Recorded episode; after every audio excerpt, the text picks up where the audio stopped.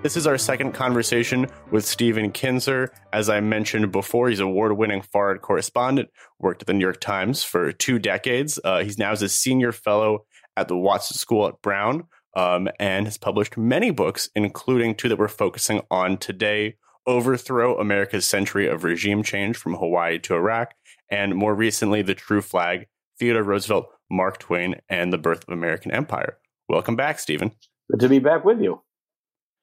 So we left off before on a uh, a big cliffhanger. We were talking about um, the debate over the Treaty of Paris and what would happen to Spain's colonial possessions, whether they would be allowed to go free or some kind of American rule to be determined later. Do you want to finish um, where you started? What happened at the debate in Congress about whether to ratify that Treaty of Paris?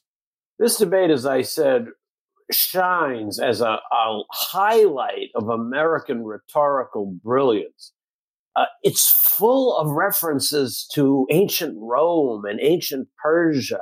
You hear references to Pliny the Elder and things that you would never even dare to bring up with a U.S. senator today. I think as I began to realize when I researched the book that uh, one reason for this was that during that era, every learned person had read Gibbon's book, The Rise and Fall of the Roman Empire. And therefore, during this debate in Congress over the uh, future role of the United States in the world, many members of the Senate were saying, we're only going to share the fate of Rome and go down if we try to expand too far. Others would say, no, but the lesson of the Gibbon book is actually different.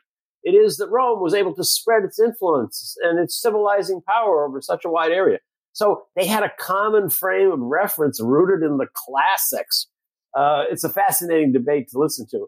Now, unfortunately, like all congressional debates, it was not conducted entirely on the level of brilliant rhetoric and deep theoretical thought. Um, there were also a lot of political deals being made. Um, one senator uh, who was a lame duck emerged as um, with the power to name all the postmasters in his home state.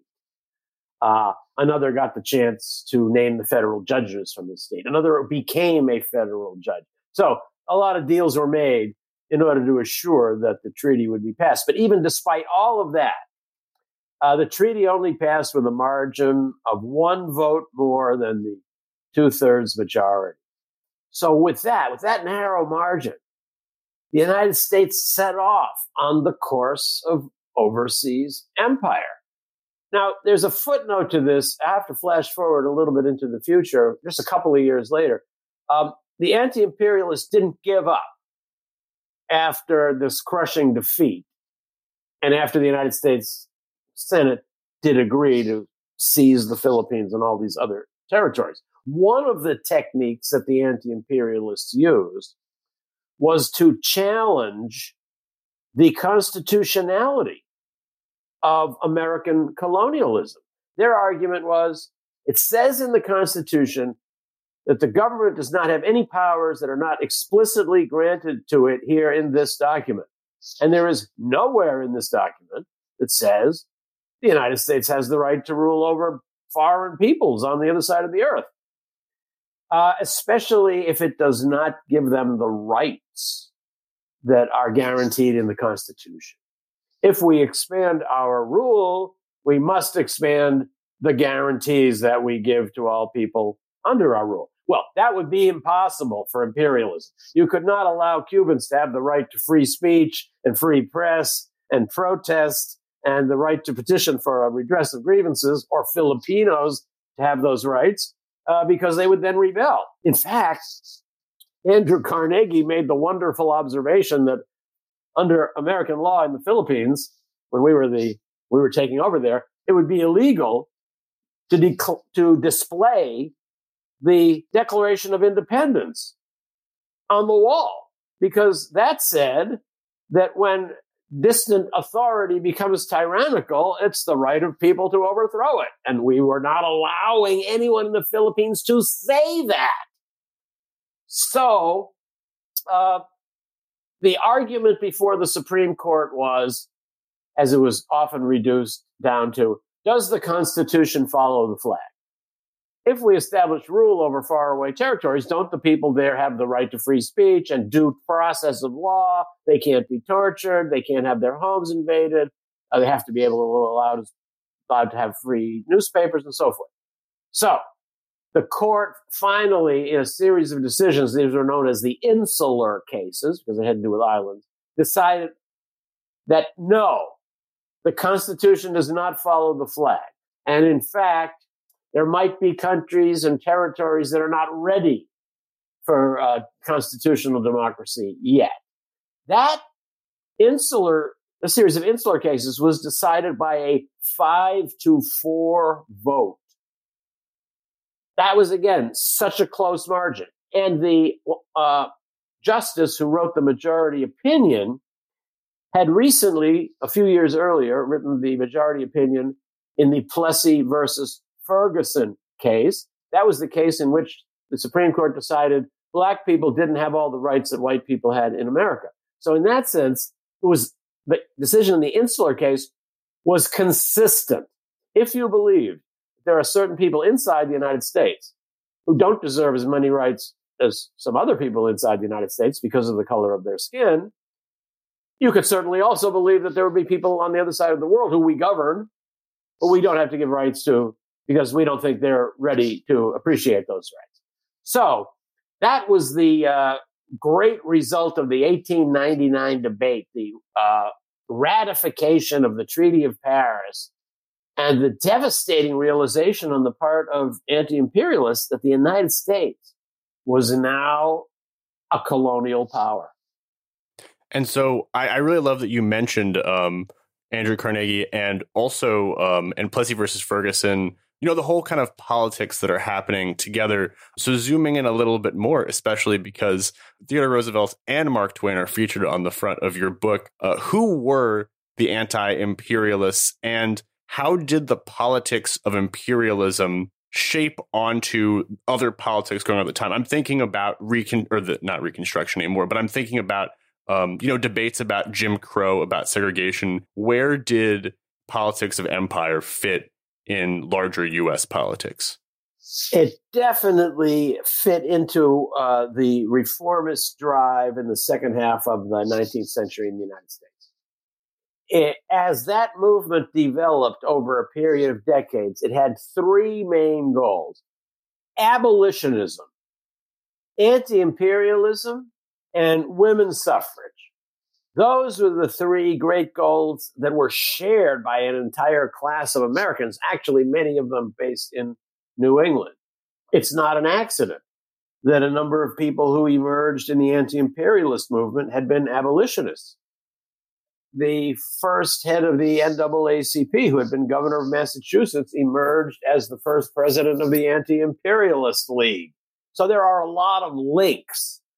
So when we look at the explosion of anti imperialist enthusiasm at the end of the 19th century, we can see it as something like a mirror of the explosion of abolitionism uh, decades earlier.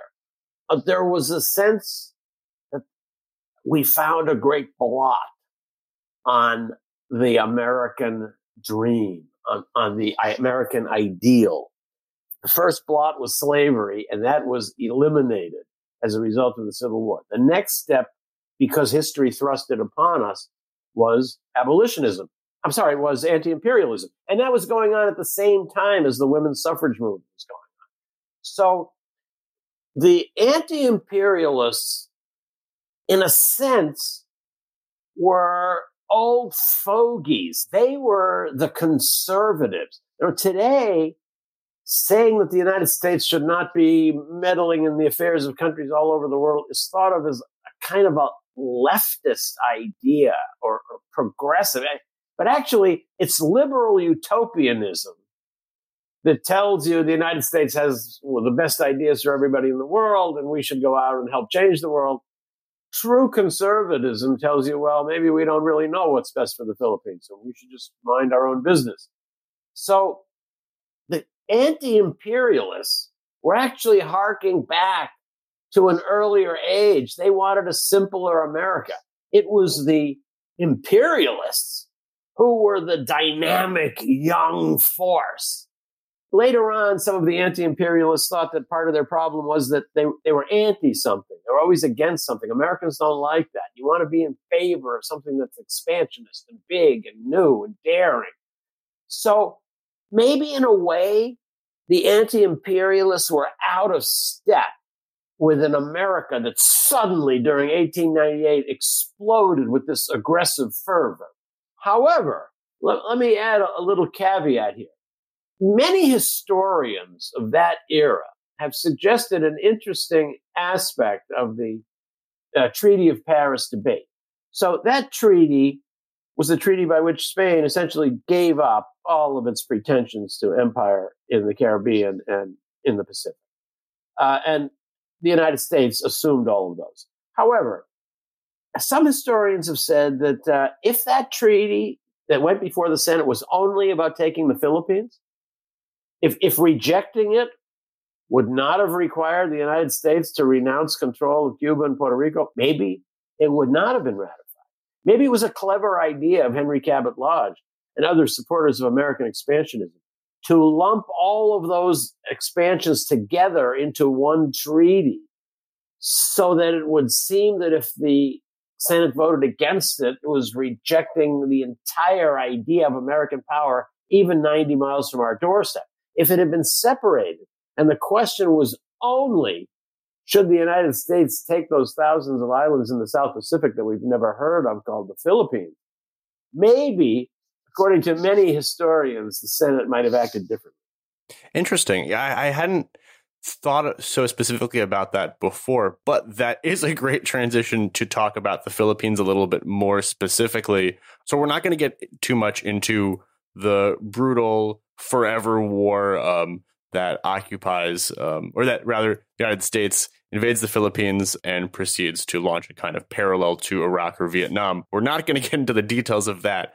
That is to say, it was a brutal war. Um, and back in the US, dissent does not end in 1899. So anti-imperialists, um, the kind of almost the old abolitionists continue to fight back. So moving into the election 1900, what's the dynamic there? Um, it's a rematch between two former rivals, but what's going on in, in 1900? There was a great shift in American opinion, I think, uh, in 1899 to 1900. Uh, as I said, the beginnings of the war were accompanied by a unanimous enthusiasm. Uh, later on, there were some doubts about whether the political resolution was correct or not. But then, particularly during 1899 and into 1900, the Americans began getting horrific reports about what was happening in the Philippines. We were told something like what we were told when we invaded Iraq in, in 2003. They're going to greet us with flowers. They're going to be so happy to have us here. And this is such a perfect example of the American attitude. Our view was, of course, the Filipinos hated being dominated by Spain. Spain is evil. Spain is cruel. Spain is brutal. They're going to love to be dominated by us because we're so different. It never occurred to us that from the Filipino perspective, we're just another foreign occupier. So Filipinos did not accept the American decision to absorb their country. A war emerged and reports of that war and the way it was being fought made their way back into the United States. For a time, there was military censorship of press reports a number of reporters had their articles shipped out to Hong Kong so they could be telegraphed home. After a while, military censorship began to break down uh, and was ultimately lifted. That led to many reports of atrocities. In addition, a lot of soldiers who were serving in the Philippines wrote letters home about things that they had done, and their parents back home sent, uh, printed those letters in newspapers. So there became a big backlash really we had our first torture scandal as it became clear that American soldiers were systematically shooting and torturing at Filipino civilians. This was made clear by letter after letter being written home by soldiers, not to mention reports written by journalists. the signature torture of that war was something called the water cure. It's very similar to the waterboarding that you read about in uh, Guantanamo and other American bases. And the way it is, you force water down someone's throat and then you jump on their stomach until they die or they talk. Um, so there are various permutations of it. While I was researching this, I began to ask myself, so what, where did that come from? Where, what is waterboarding or the water torture or the water cure, as it was called in the Philippines? Well, it turns out that Americans had never used this. If, if you look at the uh, wars that were fought against the Indians, you don't see this torture. And many of the officers that the United States sent to the Philippines had their previous experience fighting Indians in the Midwest. Those were, they brought the techniques that they used against the Indians to the Philippines, but they never used this water boarding, water torture. They did in the Philippines. What happened? Well, I figured out the answer. So that water torture actually originated in the Spanish Inquisition. It was used to torture religious heretics. So Spanish soldiers began to learn it. They brought it to the Philippines when the Philippines was a Spanish colony. Filipino tribes that were allied with the Spanish then learned it. They taught it to Americans. Americans used it in the Philippines. It then became part of the American toolkit, and it still is. So that's how the Philippines Philippines plays a real role in this continuum of water torture. Uh, the existence of this torture and others was quite shocking to Americans, and I think in a way it was a loss of innocence. Uh, it, it was the beginning of Americans shrugging their shoulders and saying, you know, I guess if these people are savages and backward, uh, we have to do this. And the pressure uh, was so great for an investigation of this that uh, the Senate had to agree to uh, form an investigating committee to look into allegations of torture and the way the war was being conducted in the Philippines. Henry Cabot Lodge, the great Senate promoter of that war, could not stop the formation of that committee, but he did the next best thing. He got himself named to be the chairman of the committee. First thing that he did was cut down the witness list. So no anti-imperialists were allowed to testify. And then he decided that uh, since the room where the hearings were going to be held was so small, unfortunately, there wouldn't be any room for the press either. Uh, therefore, the whole set of hearings was a whitewash, and the committee never even issued a report. But it, the, the torture scandal in the Philippines and the realization by Americans that when we push our power into other countries, there are going to be a lot of people that are not going to like it. Set the stage for an American consciousness with which we're still living today. And that is a great transition for me to ask you the million dollar question, which is why does this period matter for today? How did it influence the US or the world that we live in today? It's everything. It's the beginning of everything. Think back to 1898, our seizure of those islands, and then the debate over whether we should ratify the treaty that certified we would become their permanent owners. If we had decided differently, if a couple of senators had voted the other way, or if one Supreme Court justice had voted the other way and ruled that uh, colonialism was unconstitutional, the United States might have turned inward. We might have decided that all that glut, all that surplus production, all that extra wealth inside the United States could be used to raise up the whole population of the United States. We could have been the exemplars of a new approach to the world by great powers, which would have been we encourage all to become independent as we did. Follow the example of the United States. Rid yourself of rule by foreign colonial powers. Find your own way in the world. We would have sealed the image of the United States as Washington and the founders imagined it, as the exemplar and preacher of liberty to the world. we were going to be the exceptional nation, the nation that didn't behave like the corrupt European powers. Instead, we succumb to the imperial temptations. It doesn't make us unique. In fact, the opposite is true. It puts us in the same path as so many powers before us. The only difference is that we thought we were going to be unique and follow a different path. It was George Washington who, in his farewell address, made the wonderful statement why quit our own to stand on foreign soil? When he said that in the same address, he added a very poignant ending in which he essentially said, Now that I've told you not to get involved in foreign alliances and uh, to realize that we need to concentrate on our own good and not be manipulated by foreign interests, he says, I know you're not going to listen to me. And know, not only was he right in the advice that he gave us, but he was right that we weren't going to listen to him. So to me, the moment when we confronted this question, are we going to be stuck in the George Washington age?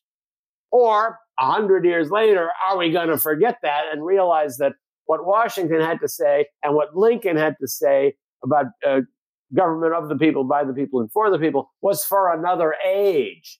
And now that we're about to enter this glorious 20th century, we're going to leave that behind and transform America. Whether or not that was a good idea was exactly what these people were debating in 1898 and 1898. And the outcome of that debate determined everything that has happened since, including the way we find ourselves sitting in the world right at this moment.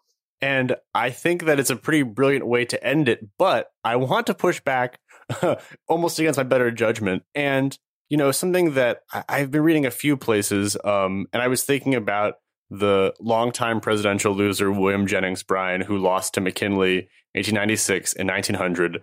And he lost when he was kind of running on anti imperialism. Do you think that there was actually ever a chance for America to, you know, kind of go down a better path? Or was it kind of inevitable that if they didn't pass the Treaty of Paris, then imperialists would find some other way to win an election, to ratify a treaty?